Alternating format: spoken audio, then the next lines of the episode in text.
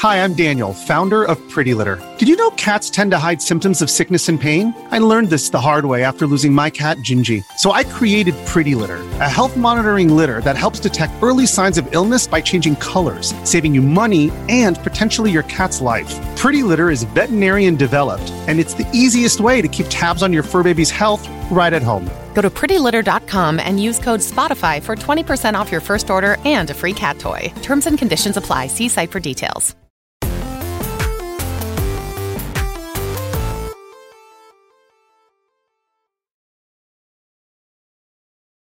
What's up, everybody? Welcome to Kinda Funny Games Daily for Thursday, September ninth, twenty twenty-one. I'm one of your hosts, Greg Miller, alongside Forbes thirty under thirty, a k a the second best baby blues in San Francisco, a k a the engaged one at Tim Geddes. Tim, how are you?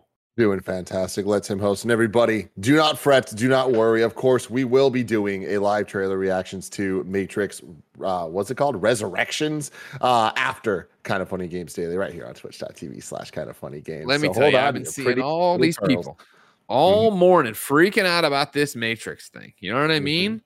You people got a trilogy, two thirds of which was dog water. Your trash, and you're right? So excited. Everyone, oh, oh, oh, we're going back to the Matrix. It's green. Trinity's back. Who the mm. fuck cares? Mm. Mm. I've had to wait this long for a true Ghostbusters Afterlife. three. You yeah. guys had three Matrix movies. Now you got a fourth one. Everybody over here popping bonies left and right on Twitter. Oh, man. The rabbit hole. Keanu phoning in. Just still got that same John Wick haircut. Popping bonies left and right. You've been popping some bonies in your day, haven't you, Kev? Oh, Lord. It's going to be a fun day, ladies and gentlemen. It's going to be a fun day, Greg. If you didn't know, today we're going to talk about the fact that Crash Bandicoot's twenty-five. Uh, we're going to yeah, talk about work-life balance being all over the news. And we're going to talk about the fact that you are getting a Lego Mario sixty-four set. We'll talk about all of that and so much more, because this It's Kinda Funny Games Daily. Each and every week down a variety of platforms, we run you through the nerdy video game news you need to know about. If you like that, you should be part of the show over on patreon.com slash Kinda Funny Games. Over on patreon.com slash Kinda Funny Games. You can write in with your questions. You can write in with your squad up requests. You can write in. Just say, hey, here's what hey. I think the show should do. Here's what it should do better. Here's what it could do better. Of course, on patreon.com slash Kinda Funny Games, you can get each and every episode of Kinda Funny Games Daily ad-free. You can get it with the exclusive post show we do each and every weekday. And, of course, you can get these same kind of benefits for the Gamescast, Xcast, P S I Love You, X O X O, the Kinda Funny Next Gen podcast. If you wanted to go even higher, you can do it for all the Kinda Funny shows as well, like In Review and the Kinda Funny podcast. But if you have no bucks to toss our way on patreon.com slash Kinda Funny Games, it's no big deal. You, of course, can get each and every episode of Kinda Funny Games Daily for free on youtube.com slash Kinda Funny Games, rooster teeth dot com, and on podcast services around the globe. Of course, you couldn't write in. You wouldn't get the or you would get the ads. You wouldn't get the post show, but you still get a damn fine programming that's always here to remind you the Matrix just was all right. Number You're one, such a fuck. Wait, number what? one was great. Number Whoa. one was awesome. Holy I remember shit, Greg. when they brought over, I remember, I think it was, I want to say it was Evan Gulling brought over, when I got Greg. the P S two, brought the D V D over, and we put it in. It was like, holy shit, this is awesome. And I was like, I, and I was like, I was with you. I was with y'all. Can't wait for the next Matrix. Can't wait for, don't, and then it came out, and I was like, about what the, the others. Fuck is this? Don't wait, talk okay, about that, Greg. But here's the thing is, you've Matrix. all been burned. It's no. like you went out, you had We've a great... All, you're one of us. You're admittedly one of us. Yeah, we had just the best appetizer of all time. We were like, this is great. Then the main course came, and it was a log of dog shit. And we're no. like, well, maybe dessert will fix it. Dessert, bird shit. What are we talking about? I mean, Greg's one hundred percent right. Like, I don't want to like agree with Greg about movie takes, but like he he's right. Number one, amazing. And then utter dog shit. Dog irrelevant, irrelevant. Number one was the main course. Number two and three, debatably, like oh, Tim, the it was four hours of my life I'll never get back. On the floor am I Sizzler. supposed to? Am I supposed to forget that Trinity died dramatically? How's she back? What is this trash? I can't wait to watch the trailer. Yes, he restarts her heart in Matrix One, right when she got mm-hmm, shot. Mm-hmm. See, Matrix One, which great fucking movie. Cool. What a cool. fucking awesome movie. Hey, can that, here's what I'll say right now, ladies and gentlemen. Right. I'm not even going for your eyes or your balls right now. I'm just being your friend Greg and being honest over here. How awesome would it have been if they never did anything after Matrix One? Oh my god! Imagine if that movie ended. All we're all wanted. Like, "Wow, what a fucking masterpiece!" Instead, we're getting a fourth I mean, movie. Think of it that way. That's fine. But it does. Like this movie takes place after those, right? Don't worry about all that. Oh, see, here's the thing. Here's the thing. I, me and Paula very recently last year watched Matrix One, and she was like, "Should we watch Matrix Two and three?" I was like, "There's no, no it, ends, it ends here. There's no reason to make yourself sad." And now we're gonna do an in review. I'm sure. Yeah. And she's gonna have to watch two and three. Yeah. Ugh. Housekeeping for you. It's September here on twitch.tv slash Kinda Funny Games. Viewers across the platform, so it's actually everywhere, uh, and throughout the month can take advantage of twenty percent off subscriptions for the first time subscribers and gifted subs. Your support means the world to us here at Kinda Funny. And right now you can take advantage of this deal and receive benefits like ad-free viewing, sub emotes, and more. Of course, ladies and gentlemen, if you're listening later on a podcast service of your choice, consider coming over to uh, twitch.tv slash Kinda Funny Games, kicking us a sub. Remember, if you have Amazon Prime and you okay. never even use Twitch, you have a fr- dun, dun, dun. you have a free sub to give away uh, each and every thirty days. They don't remind you. They don't want you to remember. They just want you uh, to, you know, forget about it and not use that benefit. Uh, remember, there's a PlayStation Showcase today at Hell one yeah. p m. Pacific. forty minutes of PlayStation yeah. goodness. We'll be reacting live on twitch.tv slash Kinda Funny Games. If you're listening later and you would like to see what we re- thought as it happened when we didn't know anything, because in the future we'll know everything, you can go, of course, to youtube.com slash Kinda Funny Games, where we post all of our live reactions for game stuff. And Tim, on that note, we go to patreon.com slash Kinda Funny Games, where Ignacio Rojas writes in with last second PlayStation Showcase predictions. Nick, or Tim, clear your mm-hmm. mind. Don't look at the doc, all right? Clear your mind. C- completely empty. Okay, Grim, by the time you're reading this, you'll be hours away from the PlayStation Showcase. Since you guys weren't a part of the P S I Love You X O X O predictions, I'd like to get a few predictions from you. First, Tim, clear your mind. It's clear. Is this going to be a big presentation, or will it just be an average one? You know, Bless and I talked about this a little bit uh, when this was announced last week on Games Daily, but I feel like it has to be a big one. Like, mm-hmm. just the way, with the fact that PlayStation didn't have to do this this year, uh, given the state of the world, given the state of play. I made that joke last week as well, accidentally, and I did it again accidentally this time. Um, they they kind of just don't need to do this. The P S fives are not readily available. It's not like there's going to be some big announcement that, hey, everyone, we found a, a way to make more. They're all here. Everyone that wants one, you get one, and you get one. It's just not possible, right? Yeah. Uh, and we already kind of know a lot uh, about the fall for PlayStation and for, specifically for PlayStation five, and we know a little bit about next year. So for them to come out and the way that they talked about this, and they are using the same nomenclature as they did for the showcase they had last year that was their P S five kind of reveal event, that if you remember kind of was a two-parter event where there was the one in, I want to say June, and then there was the one in, I want to say August, but those dates might be wrong, but there was that level of time uh, between the initial reveal of the P S five, we see the box, see that there's two different ones, all that, and then getting that other event that that focused on big, big, big, big reveals, Final Fantasy sixteen and all that stuff, right? Yeah. Um, so they announced a lot. So I'm expecting we'll get some updates on uh, games, both that triple A perspective all the way down to the the indie, the Strays, and the Solar Ashes, and like a lot of those games that we we saw at the showcase last year. Based on that showcase, it'd be impossible to not expect this to be a, a huge uh, presentation for Sony. That was, in my opinion, the most insane back-to-back conferences we've ever had, up there with some of the best E three Sony shows and any Nintendo Direct. I'm with you. Uh, I think, yes, this will be a big one. This will not be an average one. This will not be one where we go, okay, that was cool, right? I think even the fact of their messaging, right? The PlayStation sh- or the showcase will weigh in at around forty minutes and include updates from PlayStation Studios and some of the industry's most imaginative developers for games releasing this holiday and beyond. Uh, I think that if you're going in and you're talking about what's going to be happening in PlayStation Studios, if you're talking about your first party like that, we are going to get something big, which I think then leads into some more of Ignacio's things. Clear your head. Clear your head. Don't look ahead. Oh, don't look ahead, Tim! Uh, Look away, I Marion! I don't even have the dock up. Look away, Marion! Remember? Indiana Jones, right? Mm-hmm. Uh, you want to talk about a movie that, like, with the exception of Crystal Skull, every Indiana Jones was fun. There you go. Not like The Matrix where, you know, you two garbos. Uh, will Sony finally confirm Blue Point's acquisition today, Tim? Oh, you know, it gets rough because these PlayStation showcases haven't been, I'm coming out on stage and I'm going to talk to y'all yep. about stuff. So I don't really know how that would fit um, unless it's a little more subtle and like even this wouldn't make sense because this happened for Demon Souls, but like seeing the PlayStation Studios logo. Because if you remember, Greg, last year, one of the coolest moments of the PlayStation uh, reveal event was the amount of times we saw the PlayStation Studios logo open a trailer, right? And it was like, oh my God, they're really going to give us Miles Morales and Ratchet and Horizon and a tease at God of War, like, and Gran Turismo. Like, holy crap, that was a fucking show. Yeah. And it's like, I can imagine them... Uh, and Demon Souls as well. Um, I can imagine them having the PlayStation Studios thing and Blue Point like there, and it's like that type of thing of, and then a tweet afterwards being like, "Hey, Blue Point's with us." Well, here's what's interesting about it. Stick with me. So, to Ignacio's question, will they confirm Blue Point's acquisition during the showcase? I'm with you, Tim. I think it's a clunky. How do you do that? It's it's probably.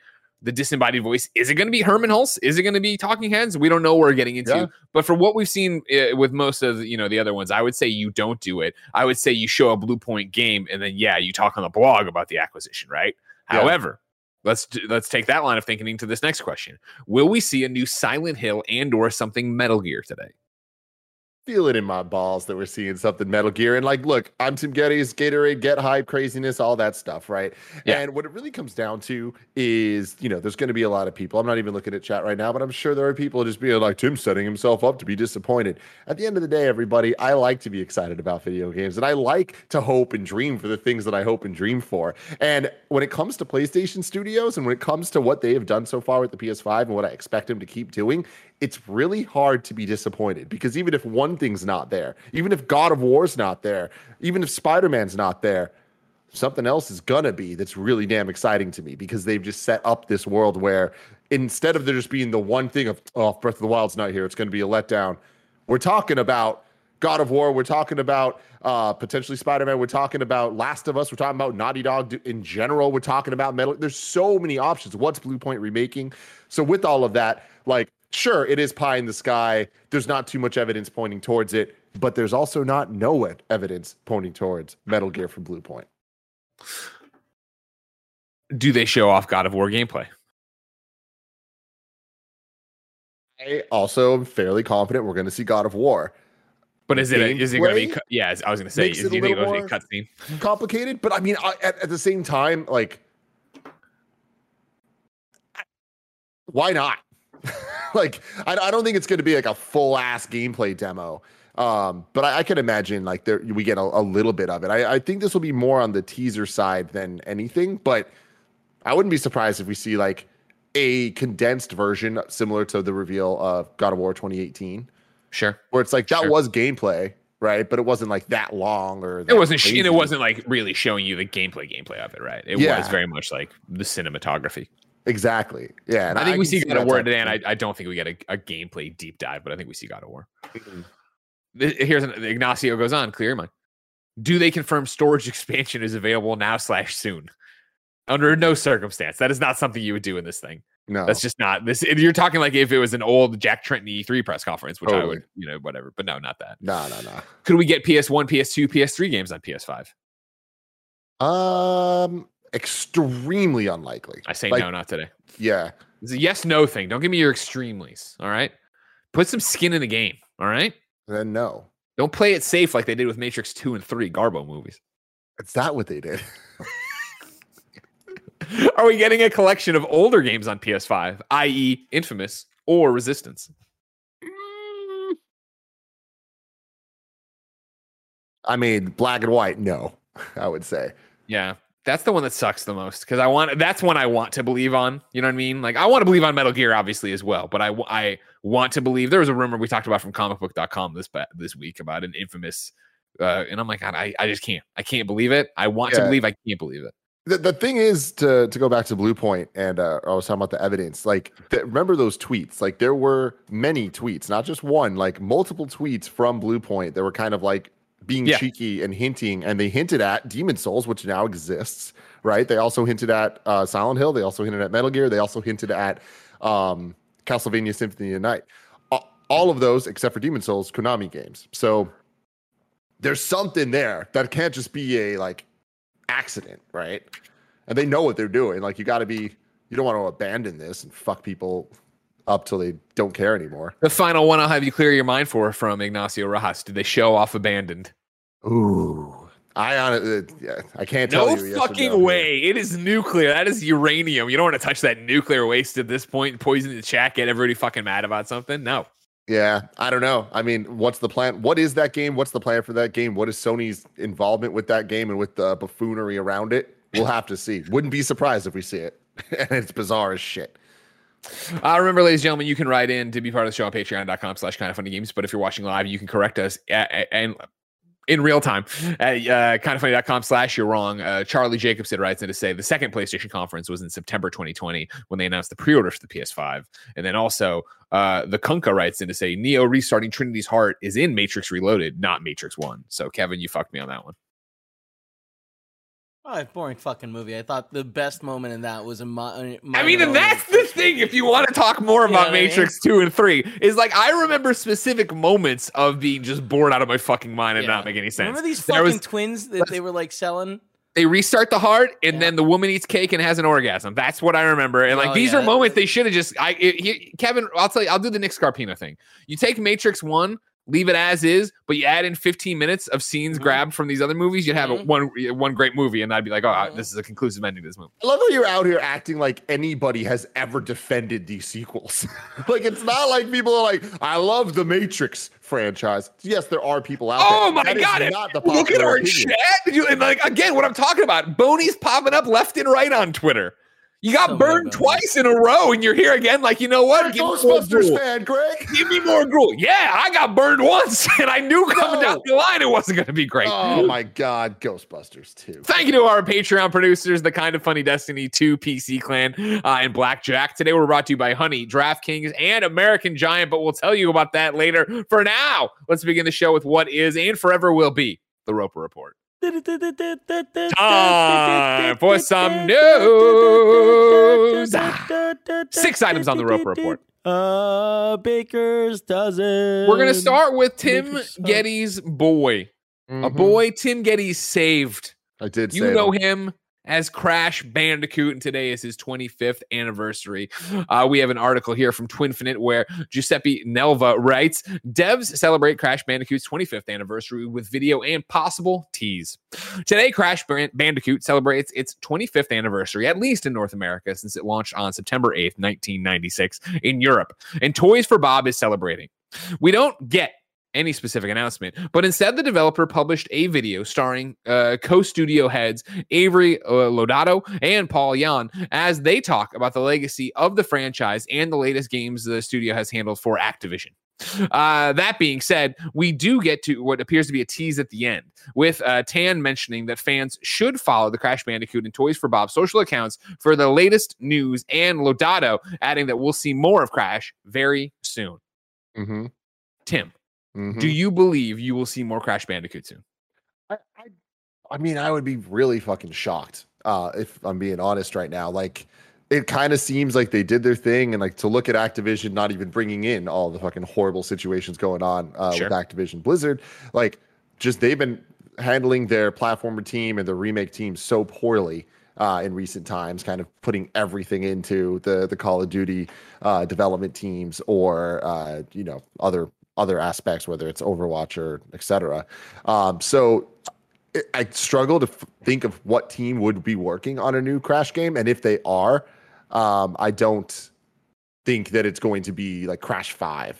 Um, I think it'd be like some mobile situation. Like we had Crash sure. on the Run recently, sure. but I imagine there's been a lot of, um, and I, I, I'm not fully up to date on this, but uh, uh, Liam Robertson, um, dope dude on Twitter, uh, who uh, does a lot cool of like right? it, it was G uh, a lot of uh, a lot of uh, deep dives into like canceled yeah. games and like behind closed doors, like things that didn't happen and all that stuff, and he does really good uh, investigative reporting on that. And he's been really deeply like diving into like uh, canceled Crash projects, and has I've just seen just from his Twitter a bunch of just like images of stuff of, of some Wampa League game that kind of seemed like a.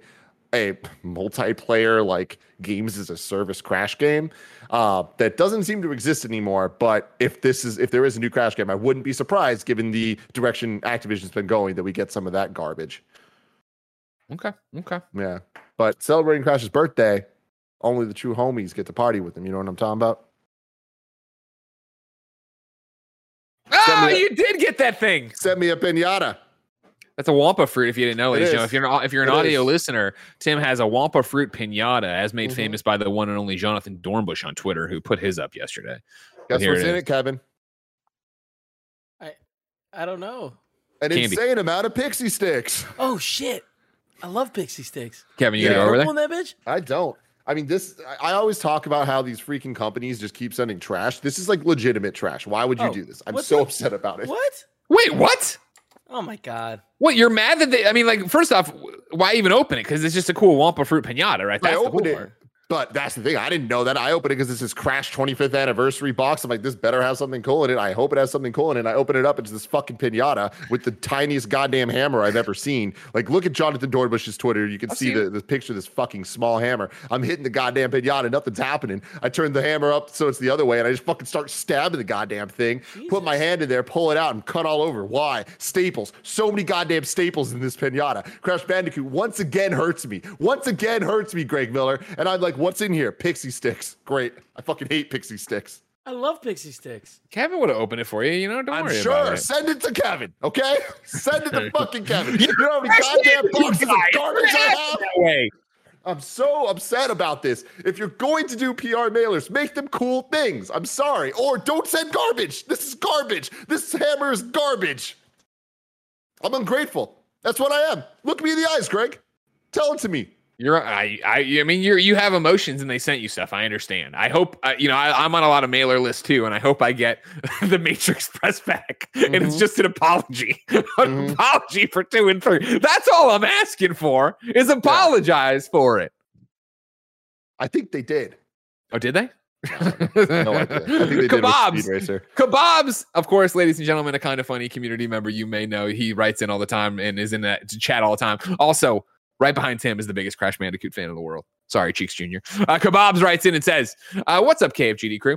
Today is Crash Bandicoot's twenty-fifth anniversary, or birthday. Uh, the original games have always been contentious for the way they handle three D level design, basically being side-scrollers with the camera behind Sonic's ass. That's what he says. Uh, what do you think is something Crash did well that Sonic and Mario didn't do in their three D outings at the time? Timothy, you're an expert at Crash Bandicoot and all things coot. Platforming. Like, they they translated two D Mario games to three D in a literal way, where Mario sixty-four went a completely different route and made it a big sandbox collectathon adventure, you know, kind of sure. a way more open experience, whereas Crash was one hundred percent based on the platforming obstacles and dodging enemies and timed jumps and all that, which uh, you look at Mario sixty-four, and that is, there's a handful of stars that require some, like, precision platforming. Um, like in the pyramid, there's a bunch of stuff. TikTok clock, there's a there's a bunch, but otherwise, it is just kind of more about exploring and collecting things. And then you look at the Sonic side, and um, especially that that era. I mean, we didn't even really get a three D Sonic game until Adventure on the Dreamcast, uh, which it's the anniversary today of the the Dreamcast. It is September ninth. Wow, look at that! Go. Nobody remembers. They only remember Crash Bandicoot. Yeah, and, um, you know, with Sonic Adventure, it kind of went a little bit more of a hodgepodge, like, different gameplay styles with multiple characters, and um, some didn't work, and some really didn't work. Um, I'm spicy today, everybody.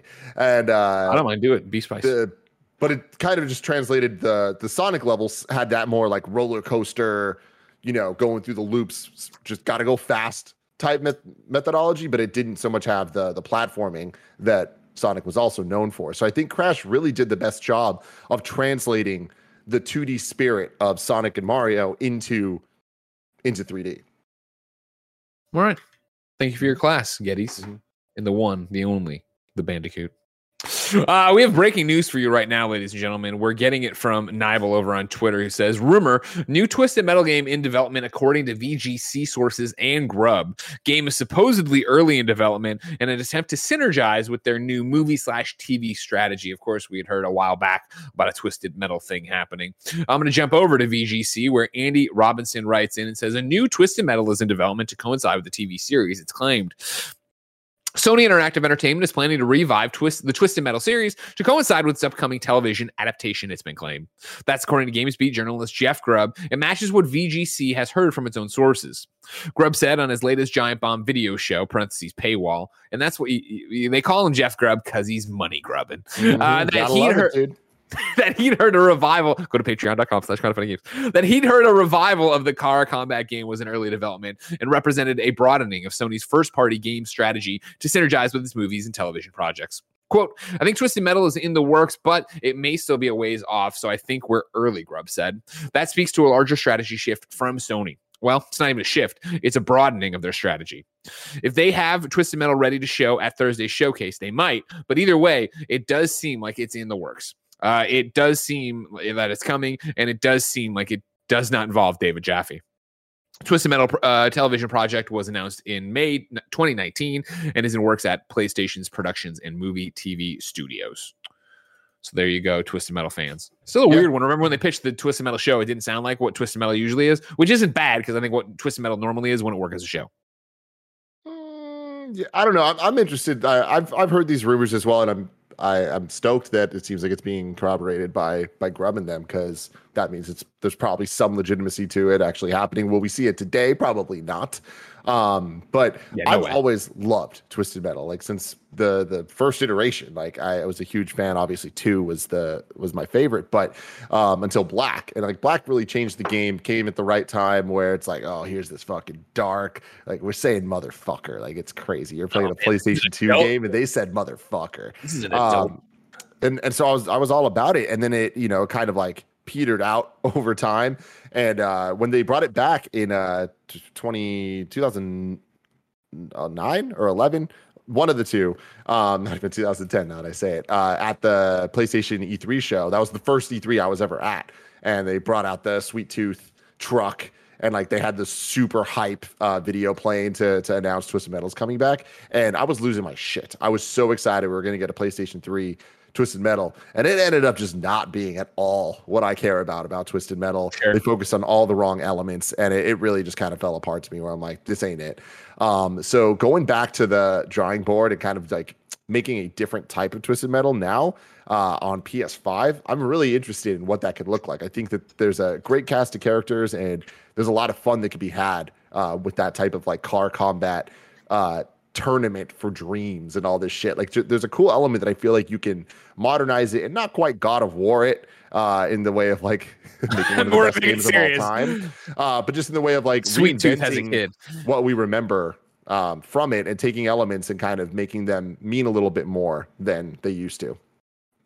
What I'm wondering, man, Twisted Metal P S three. What was the what's the was is there even a Metacritic around there? There we go, seventy-six on that, huh? I remember Clemencia, I'm on the I G N review, gave it a nine. And I remember that was that thing where at previews it played really well, and we enjoyed it for what it was. And then he got the review code in, and we all stayed behind one night at I G N to play with him. And it was mm-hmm. that thing where I never was inclined to play, play it again. I had a fun time that night, yeah. but I was never like, this is a game I have to go back to, that I have to be part of.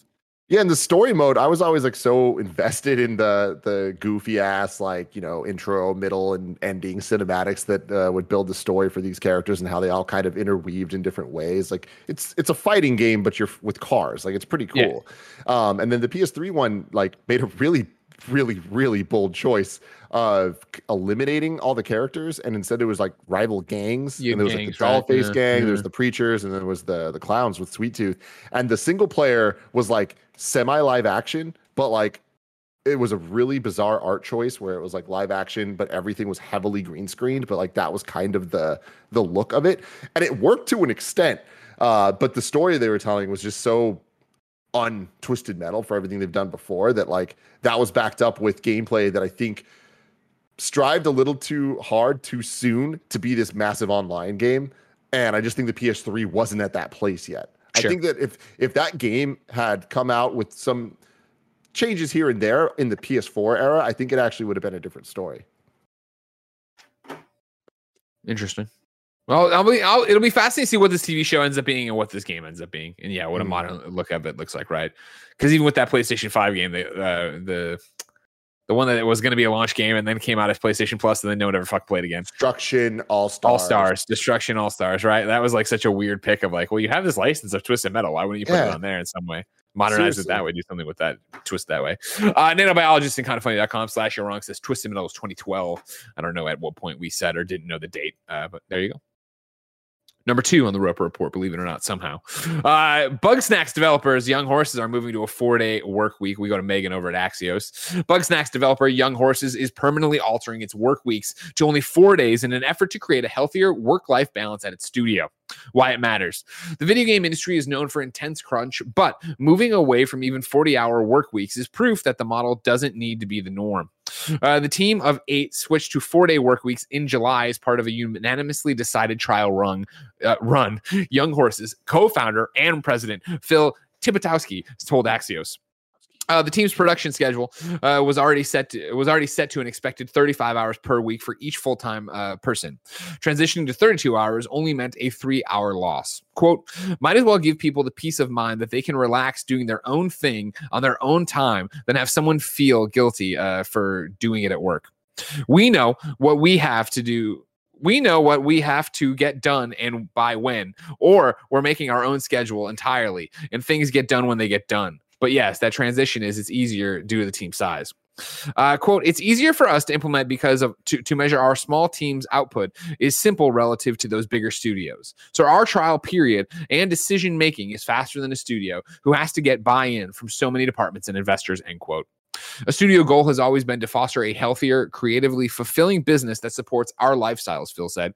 Those lifestyles being uh, ones where growth uh, of the studio is not very important, but sustainability of the happiness of the people who work there is much more our focus, end quote. Phil told, Phil told Axios uh, that he believes a four-day work week is possible at the larger studios. Quote, but you have to have buy-in from the top, and their goals slash processes slash expectations have to be adapted to support the change.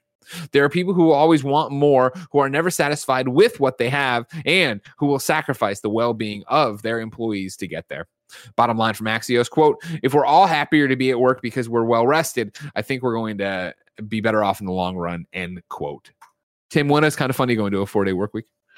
Uh, I mean, I, that's very, very doubtful, especially with just the way we do things. I think that sure. this makes a lot of sense. You have to look at your team and what you're doing and what you're actually trying to accomplish and like what what work actually is. We we talk about this a lot, Greg, of like the value of an hour. And I always argue that not all hours are equal. And like just looking at what we do, it's kind of funny. An hour of being on a show is feels like way more work than another just hour of doing something else. And I feel like looking at it, it's like we don't necessarily expect eight-hour workdays from our team because the hours we're putting in are worth different things. That's sure. us, right?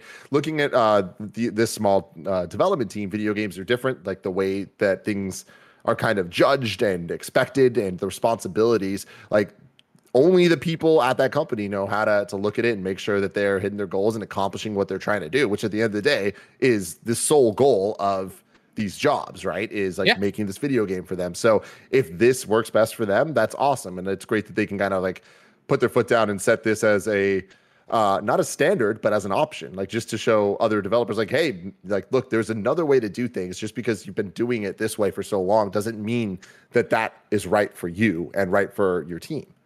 Yeah, I think you, you nail it on a lot of different fronts there, right? Of like, obviously, as the industry struggles with crunch and struggles with work-life balance, it is about, you know, these personalized solutions. And I think, you know, as Phil talks about in the article here, in, you know, Young Horses being a small team means they're able to sit there and figure it out. And I'd like to think that that's how Kinda Funny is too, right? Where it's what you're talking about, that, you know, when you do push yourself too hard or too far, or you feel like you're getting stressed out, or you see something coming down the line, you're able to tell us like, okay, cool. Like, you know, Kevin does it when he it needs to. And I know Kevin obviously makes everything runs around here, but it is that thing of like, all right, cool, I'm going to take this afternoon off, or I'm going to take, I'm going to try to pop off for this day. And sometimes like that, you know, Avengers stuff, we couldn't do it the way you wanted to, uh, Kev, but we, you know, we hope that nets out in the end. And we hope that, yeah, you know, like Blessing talks to me all the time about it, right? Of like, he, we juggle the schedule and he's on two shows back to back. So in the afternoon, like he's kind of a ghost, right? Like he's on Slack if you need him for something, but he's playing a game, he's resting, he's doing whatever he needs to do because we're trying to move people around for the best work-life balance possible and energy and quality of life, right? And I think that, again, is something you can see at a small company like this, whereas like at a bigger company, it would be a struggle. And I can, and I'm not casting stones, but at I G N, when we worked there, right, like it would have been weird, I feel, for me to leave a day early, or you leave and you just knock off every so often on an afternoon. It could have been possible. I could have had that conversation with the boss. I could have done whatever, but I didn't. And it would have been, you know, you, it's the same thing you always talk about with like an E three or whatever, everybody in the trenches working nonstop, doing this whole thing. And you feel like that's what you have to do, even if you're not mentally there. Even when I was going through chemo, right? Like I didn't want to leave early. Yeah, no, I mean, it's it's interesting. And I, I feel like we're so lucky that we had that experience, because then when we went to Kind of Funny, we were able to look at it and be like, we need to count playing games as part of your work day. Mm-hmm.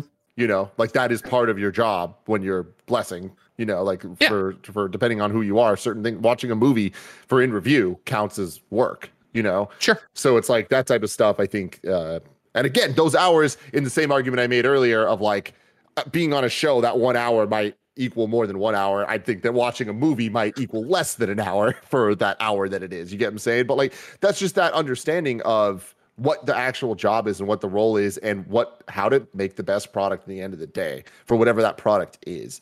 And I just think it's all about expectations and an understanding of you are working as a team and and what you're getting compensated for that work. So with this, them saying the uh, it's four day work week instead of five, it's like there's a lot of questions I have that I, I'd be interested in. Like, does this mean that like there's an expectation that they're working more hours each of those four days or not? And if if so, like what is that expectation with salary versus contract? Like sure. There's so many layers to the reality of workforce and how all this works.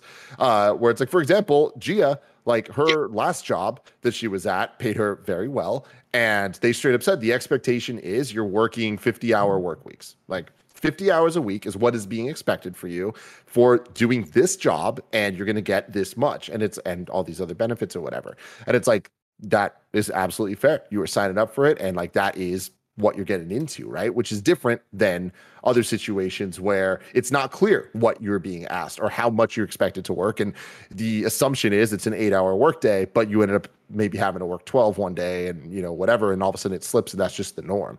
And yeah. you're not getting compensated for that. You're not like nobody's looking out for you in that situation. This, at the end of the day, is good because people are looking out for the situation. Is this the right way to do it? I don't know. Is this, should this be the standard? I definitely don't think so. But I think that if this works for your team, then why the hell not? And I, yeah, and I think that's the biggest thing. What works for your team, right? And even Phil has the quote in here. Quote, we know we have to get done and by when, or we're making our own schedule entirely and things get done when they get done. And I think that's, It, without you know we're not we're, we're not on a four day work week thing, and again that is I think a bit, you know we have a daily show and all these different things about it, right? Uh, but it is that idea that like I think our employees know what's expected of them, and you know what I mean. If you're getting your stuff done, yeah, why not knock off or whatever? You know, Kevin's very open about, and I'm this is not a knock, Kevin. This is Kevin's open when he plays Fortnite during a work day, or when you know what I mean, or like when he has to knock off and go do something and run an errand or whatever. Like, I know Kevin's killing himself to make this show and all the other shows run. So as long as those shows are running. Kevin's, you know, seeing the movies he needs to see to talk about in review. Am I wrong, Kevin? You're an employee. I feel like I, are we speaking out of our ass here? Do we do a good job, no, like no, making no, sure yeah, you guys yeah, don't kill totally, each other? You, or you guys are totally right. Uh, uh, yeah, I think definitely we do find time uh, to, you know, relax and breathe because sometimes, yeah, sometimes we go twenty-four hours on a Saturday. Um, we told you not to. It's a lot of fun. Yeah, yeah, I don't care. It was fun, you know what I mean? Oh, man, you should have been there. It was electric. But, I mean, even that's a good example, I think, right, yeah. of, like, you know, you but know like, you weren't was, expected to go twenty-four hours. No one asked me, you to go that was, that was me and Mike having a great time and, like, going with the momentum of the chat, and it's really fun. Like, did I get in trouble with my wife? Sure, a little bit. What are you going to do? You're always uh, in trouble with Paula, though. Yeah. She looks over there. You're eating a big ham. She gets mad. I understand. But um, it's just, yeah, and – I, I don't think I, I took any days off, but like I certainly like I had mentally prepared for having that Sunday to just chill and relax. And and we do those kind of things all the time.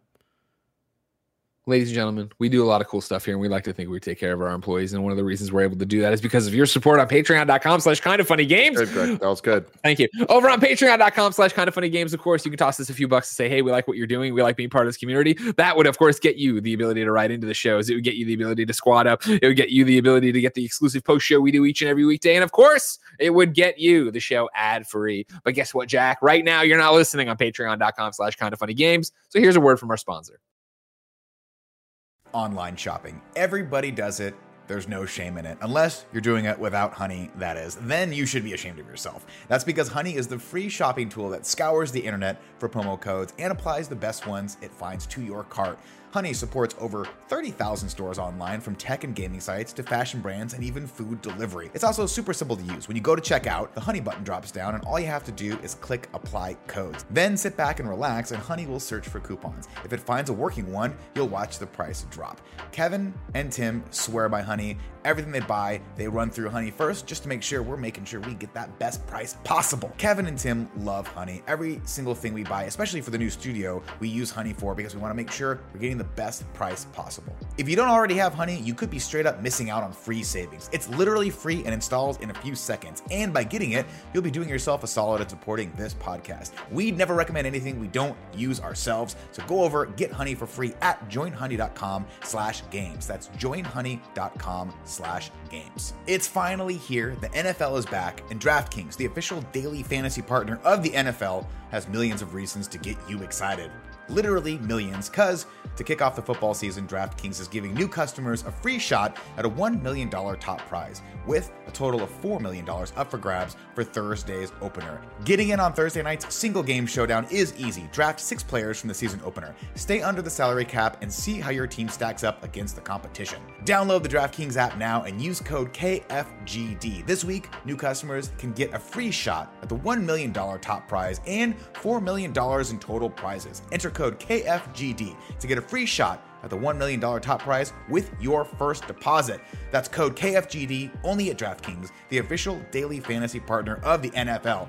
Minimum five dollars deposit required. Eligibility restrictions apply. See DraftKings dot com for details. American Giant isn't just the name of the people who make the greatest hoodie ever made, no exaggeration. The folks over at American Giant call themselves that because they know the power of supporting local manufacturers, communities, and workers. That's why they produce everything in America, with the added bonus of getting to obsess over every single detail of their clothing at every step. And let me tell you, those two things close to home for me. I love great quality, I love made in America, and I love when people obsess over details. American Giant began with the belief that local makes better. Every detail matters, and the clothes you wear every day should be beautiful and durable. But they didn't stop there. After their first best-selling hoodie, they expanded well beyond it, continuing to revolutionize your everyday wardrobe and leaving things better than they were before. Explore American Giant's collection of durable essentials at American Giant dot com, and you get twenty percent off when you use code K F G D at checkout. That's twenty percent off at American Giant dot com with the promo code K F G D. Tim, can you believe that man, Nick Scarpino, has a personal YouTube channel that just hit one hundred thousand subscribers no. and has a bunch of Doritos fake commercials that have a million views? Legitimately, one of the most bizarre moments of my life has been Nick Scarpino's YouTube channel getting one hundred thousand subscribers and having multiple, multi-million viewed fake Doritos commercial, including one that last I looked was like at seventy million views. What the hell? Monster, that man. I personally am proud of him. You know what I mean? I'm proud of him. I just hate him. Uh, ladies and gentlemen, coming off of that uh, last story, we were talking about work-life balance and how Young Horses is doing it right. Of course, I mentioned yesterday in our Twitch stream, we'd be talking about uh, work-life balance today for mental health because I'm doing the whole thing with Cloud nine, Presence of Mind. It's the show I was doing with Alana and Khalif. We were, we did twenty-five minutes yesterday, a little segment, me and Mike about it. Today, twenty-five more minutes. If you want to learn more about work-life balance and mental health and why uh, mental health shouldn't be something you're ashamed of and it should be something we all talk about, you can go to c nine dot g g slash Greg P O M, Greg Palm, for a Presence of Mind. Well, but where I'm going with all this work-life balance talk about how Young Horses appears to be doing it right, we're going to do number three and talk about how it turns out Retro Studios wasn't doing it right. Uh, Metroid Prime's crunch was so bad that it nearly broke Retro Studios. We're reading uh, from I G N dot com, where Logan Plant writes, Metroid Prime is nearly twenty years old, but in a new interview, it's shedding light on the development of the groundbreaking series. Former Retro Studios developer Mike Wicken uh, went on an episode of the Kiwi Talks podcast to discuss crunch within Retro during the development of Metroid Prime, as well as the effort from Nintendo to change the Metroid Prime trilogy's writing to fit within the Metroid Prime universe. Uh, in this case, it dates back to two thousand two, when the Austin, Texas-based Retro Studios was developing the first ever three D Metroid game in partnership with Nintendo. Wiccan, who worked on the game, said that crunch was a big problem during the development of Metroid Prime. Quote, I had two times where I was there for forty-eight hours straight with one hour of sleep and then a couple of thirty-six hour days, Wiccan said. The last nine months were pretty much there. We, the last nine months we were there pretty much twenty-four seven working on the game, end quote. After Metroid Prime shipped, Wiccan said morale was low within Retro's, Retro's ranks. In fact, according to Wiccan, many team members were ready to quit, and Wiccan himself even had multiple job offers on the table. Then things changed when the stu- at the studio when Nintendo stepped in. Quote, to their credit, Nintendo realized what was going on, and they came in and took over the company. They bought it out, Wiccan said. After Nintendo bought R- Retro, Nintendo of America's Michael Kellbog uh, was put in charge. Wiccan said he asked Retro employees to give him a few weeks to turn it around, and eventually, quote, restored faith in the leadership. The turbulent past of Retro Studios pre-Nintendo was well documented. The studio has a history of layoffs, crunch, and unrealized ambition prior to Nintendo's decision to keep, to step in and put Kellbog uh, in charge, uh, who is still the president of Retro Studios today. Tim, mm-hmm. Crunch sucks. This is ridiculous. forty-eight yeah. hours work, you know what I mean? Like, this is, again, where it's one of those, I think, as much as crunch gets talked about now, it And people are like, why do you talk about it so much? I think it's because it used to be this bad. And I'm not saying it's not the, probably this bad somewhere we don't know about or anything else, but like crunch isn't, it has gotten better. I think the more people have talked about it and realized this really isn't acceptable.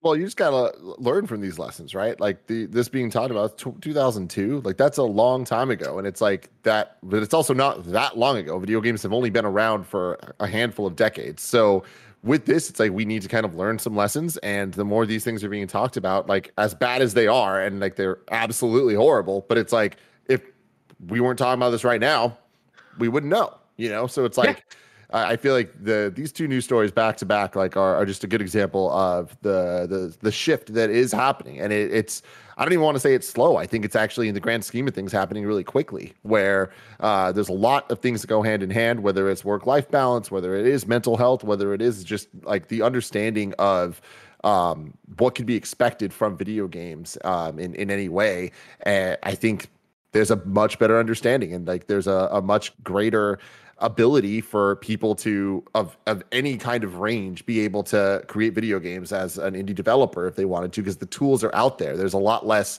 uh like gates uh to to get behind in order to get into game development. So with more developers out there, with more access to information and knowledge and ability to kind of have different teams pop up, like there's going to be a lot more people that are all of a sudden in charge of a team. Sure. Making a video game, and they're they never planned for that, but because of these conversations, they're going to be a little bit more well equipped to, from the ground level, make sure their team's being ran well, making sure that their team is being treated fairly, so that it doesn't turn into an issue when hopefully they become a major developer one day.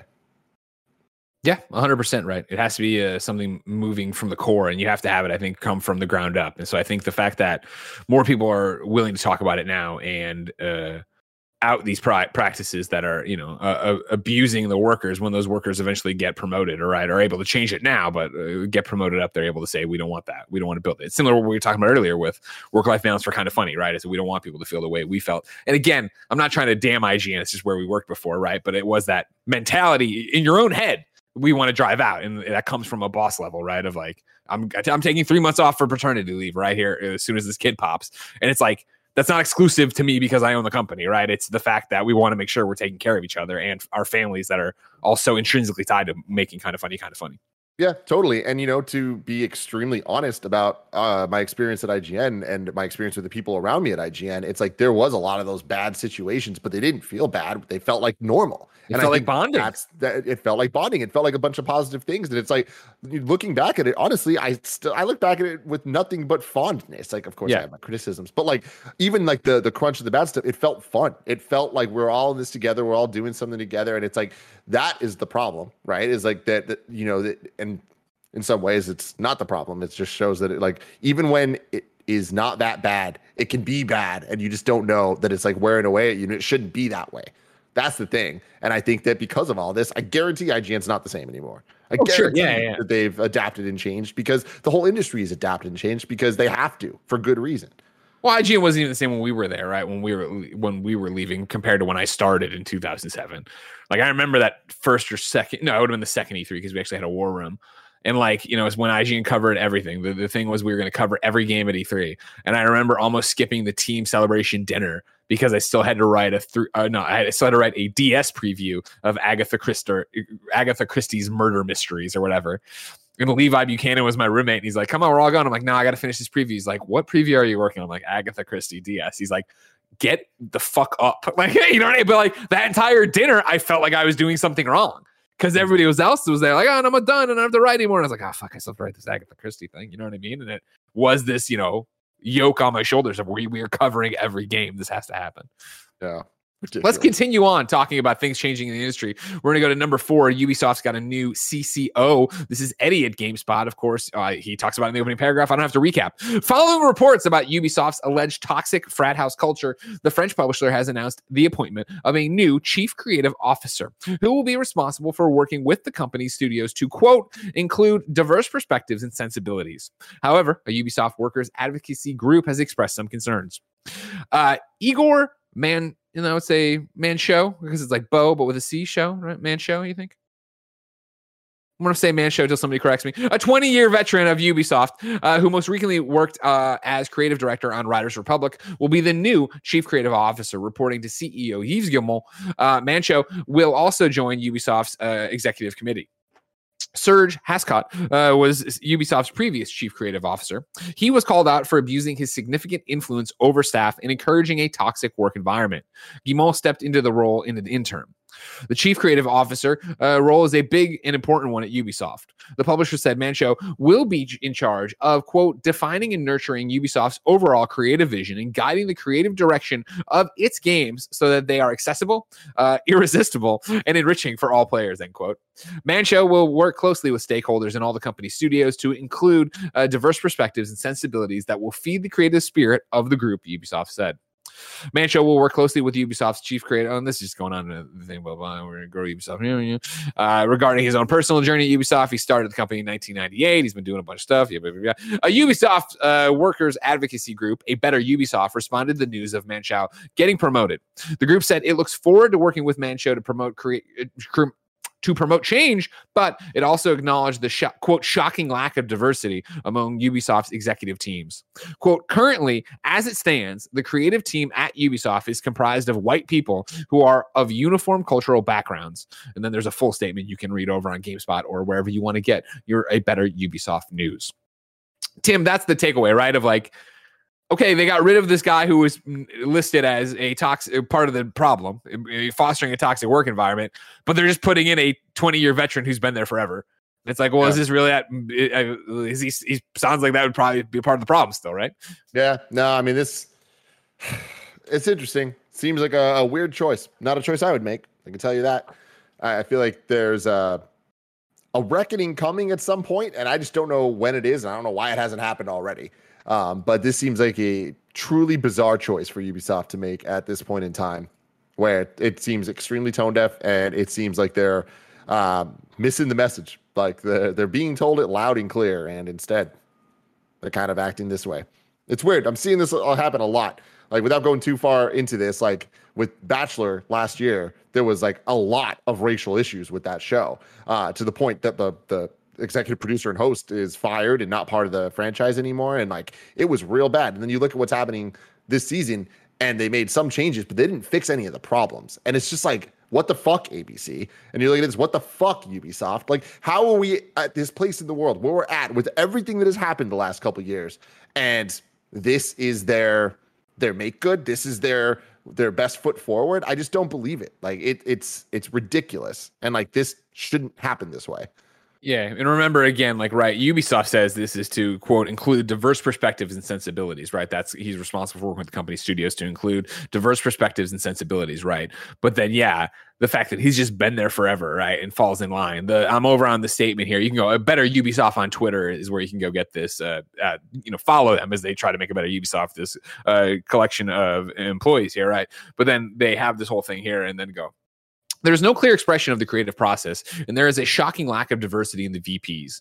We're acknowledging the hire, hiring of Bio Jade Adam Granger, uh, but not much progress has been made beyond that, especially given the two additional V Ps were meant to be hired. Currently, as it stands, the creative team at Ubisoft is comprised of white people who are a uni- of uniform cultural backgrounds.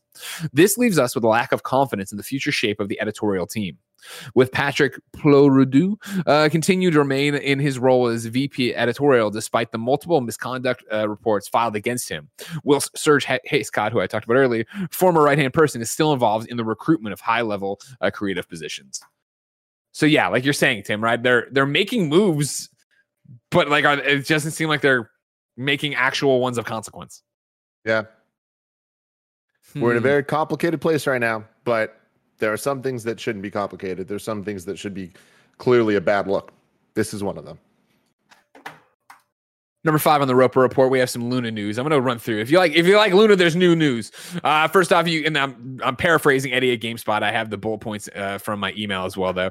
Uh, basically, Luna's over on Fire, so you, the Fire tablet, you can start using the Luna app over there. Uh, they're going to do new channels. One of the new channels launching today is the Family Channel, which offers a carefully curated group of thirty-five plus games that are appropriate for younger players. The channel costs three dollars a month, includes titles like SpongeBob SquarePants, Battle for a Bikini Bottom, Rehydrated, Garfield, Kart, Furious Racing, and Transformers Battlegrounds. Skatebird will come to the channel later this month. Amazon also announced that Far Cry six on October seventh and Rider Republic October uh, twenty-eighth will launch. October two hundred eighty is what it says. Will launch uh, with uh, that and everything else from the Ubisoft channel. Looking ahead, they're going. Uh, Amazon is going to be doing a retro gaming uh, channel soon with games from Atari and S N K among others. Uh, oh, the other big announcement. This is Eddie. Is a new co-op feature for Amazon Luna. Uh, the new Luna Couch option lets you play games like Sonic Team Racing and Overcooked two among others cooperatively. Even if you're not in the same room. Perhaps the most exciting part of this is that only the host needs to be a Luna subscriber. The guest can play for free. The host creates a game session, which generates a Luna code uh, that the friend can use, a Luna couch code the friend can use. Amazon also announced that uh, all Prime members in the U S can play all f- play four games on Luna at no cost next week, September ninth through the fifteenth, including Resident Evil seven, Metro, Exodus, Katamari Damacy Reroll, and Monster Boy and the Cursed Kingdom. Prime subscribers can already request an early access invite for Luna, but now they can simply jump in through the Luna website. Finally, announced, Am- finally, Amazon announced a new bundle that comes with a Fire T V Stick, four K Max, and the Luna controller for one hundred dollars. That's cool. I think that the one person having it and other people being able to play, it's like, that stuff's always nifty. You know, I remember the the D S when it first came out, and like it had the the features sure. like with with uh, Mario sixty-four D S, Mar- where it's like you could play the multiplayer. One person has it, and like as long as you have multiple D Ss, you can play. Same with Kart. Cool. Remember they did it with Kart? That was awesome. Yeah, yeah. That's how, they, that's how I got sold on Mario Kart D S. And when I was waiting for to buy my Wii in line at GameStop or pre-order my Wii, there was a guy there who shared it with me, and I was like, "This is awesome!" So I went up there and pre-ordered that and bought that. Very cool.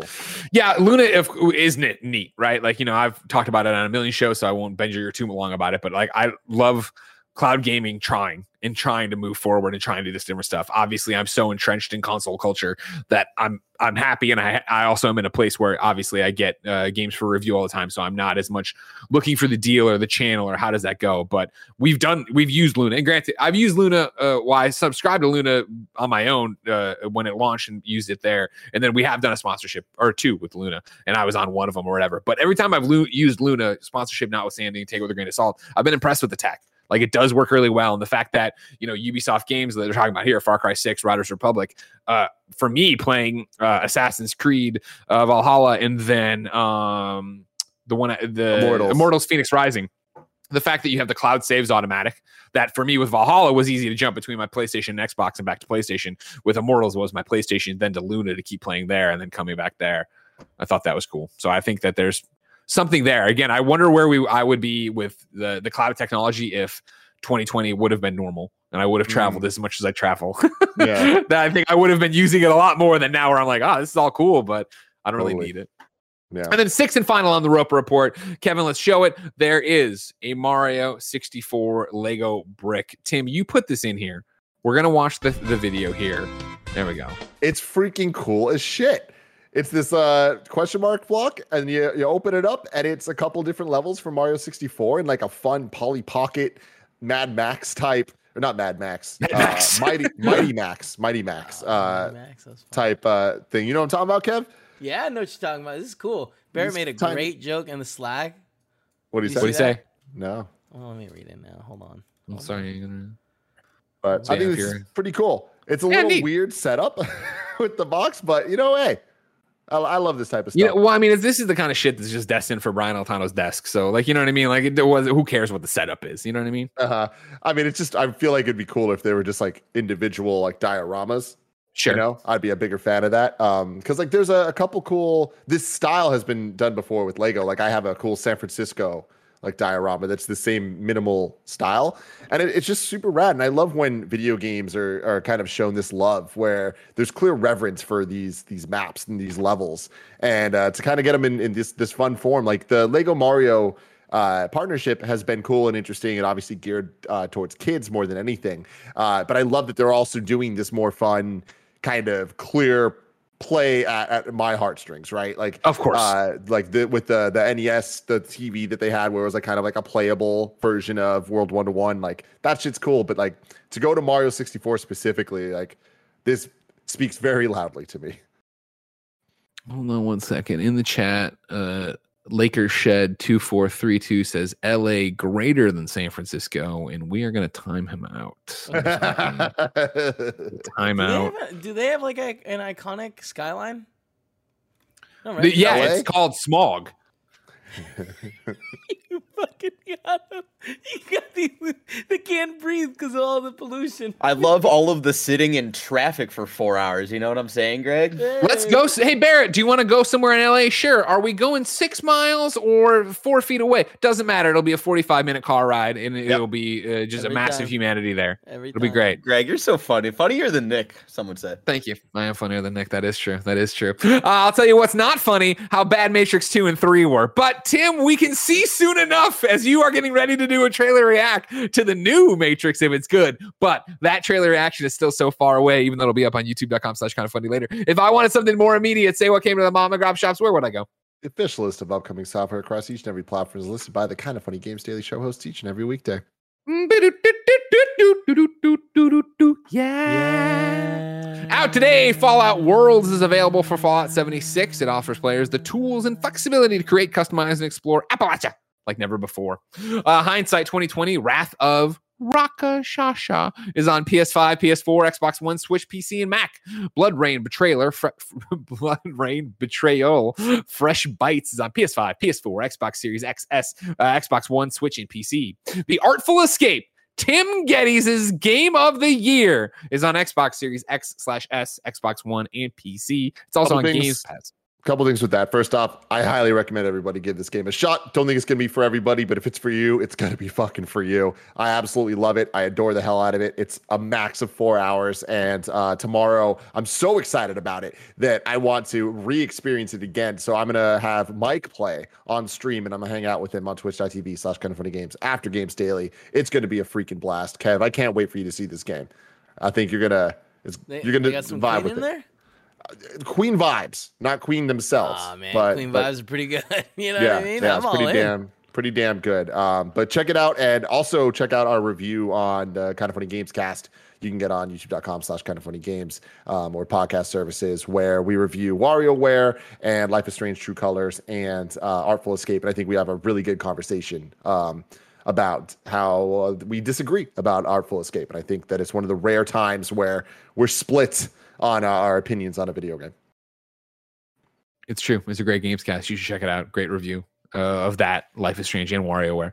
Uh, but for right now, Cybernetic Guru in the chat says, S F is just L A, but colder and less to do, oh, and worse foods. We're going to time Cybernetic out as well. Every here. part of that was wrong. I know. The well, colder. colder. It's colder. colder. I'll give yeah, you that. Yeah. yeah, okay. That's and true. And you know that's what? True. Let's, let's, let's be honest. It's better colder. A hundred percent. Are you I kidding me? Oh, I love that it's you know ninety-five I mean? degrees around here. I'm sweating my ass off. I'm trying to in traffic. The A C broke today. Get yeah. out of here. You know what I mean? Sweat going down my butt crack. You know uh, what I mean? Ultra I mean, Age is on P S four and Switch today. Boulder Dash Deluxe is on Xbox One, Switch, and P C. The Tourist is on P S five and P S four. Espagaluda two is on Switch. Uh, Neo Complete Edition and Neo two, the Complete Edition, are now available on the Epic Game Store. This week in G T A Online, the new Karen Previon hits Southern San Andreas Super Autos, while those looking to make a name for themselves at the L S Car Meet can earn double car meet rep for all L S car meet activities, such as modifying vehicles in, uh, you know what these are. If, if I'm not going to get into this. Uh, terrain of magical... Saying, Greg? I don't even know, but some G T A Online player dork like Blessing Junior understands. Terrain of Magical Expertise launches today on P C. And then SpongeBob's Idle Adventures, the new mobile game based on the popular Nickelodeon franchise SpongeBob SquarePants, is now available global for download on uh, Google Play and the App Store. Barrett Courtney, give me your review. Um... I don't know. New dates for you. A Juggler's Tale is on P C, Steam, Xbox, P S Play, and Switch all on September twenty-ninth. Ruin Raiders uh, is coming to Nintendo Switch and P C uh, on o- Thursday, October fourteenth, twenty twenty-one. God Strike is uh, also coming to PlayStation four, Xbox One, PlayStation five, Xbox Series X/S on October fourteenth. Uh, the next limited time collection event for Apex Legends Evolution, Evolution will run from September fourteenth through the twenty-eighth. And then Football Manager twenty twenty-two is coming to P C and Xbox on November ninth. It's also on Game Pass, but Game Pass isn't a platform. A lot of people like to correct me sometimes when I they're like, no, well, you said this game comes to Xbox, but you didn't say Game, game Pass. Not really. A, you, you gotta, you know what I mean? Come on, man. Um, but I'll toss this in here for a deal of the day. It's on there. Xbox deal of the day for you. Xbox free play game. Uh, free play days are back. Madden N F L twenty-two, Tom Clancy's Rainbow Six Siege, and Blasphemous are all available for Xbox Live Gold and Xbox Game Pass Ultimate members Thursday right now until Sunday, uh, September twelfth at midnight. But like midnight Monday, you know, it's always confusing. Mm-hmm. Tim, we ask people to go to patreon.com slash kind of funny games where they can write in to be part of the show. They can get the show ad free. They can get the post show, and they can also right into Squad Up. This is where you give us your name, username, platform of choice, and why you need help in a video game. I read to hear the best friends uh, uh, come and find, find you. you and everything. Sorry, I got distracted. A very, I don't know who this is, but in the chat, there's a very wise person named Sad Boy Barrett who says, I think we can all agree, S F greater than Cleveland and then way greater than L A. Yeah. I mean, yeah. Kebabs writes in to Squad Up and says he needs help on PlayStation five, where his name is Kebabs, K B A B Z.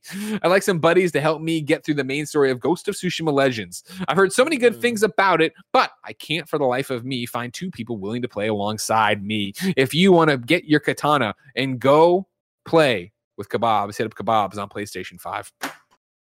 Tim? Mm-hmm. We ask people watching live on twitch.tv slash kind of funny games to go to kindoffunny.com slash you're wrong.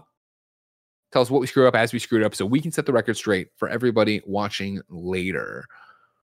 Uh-huh.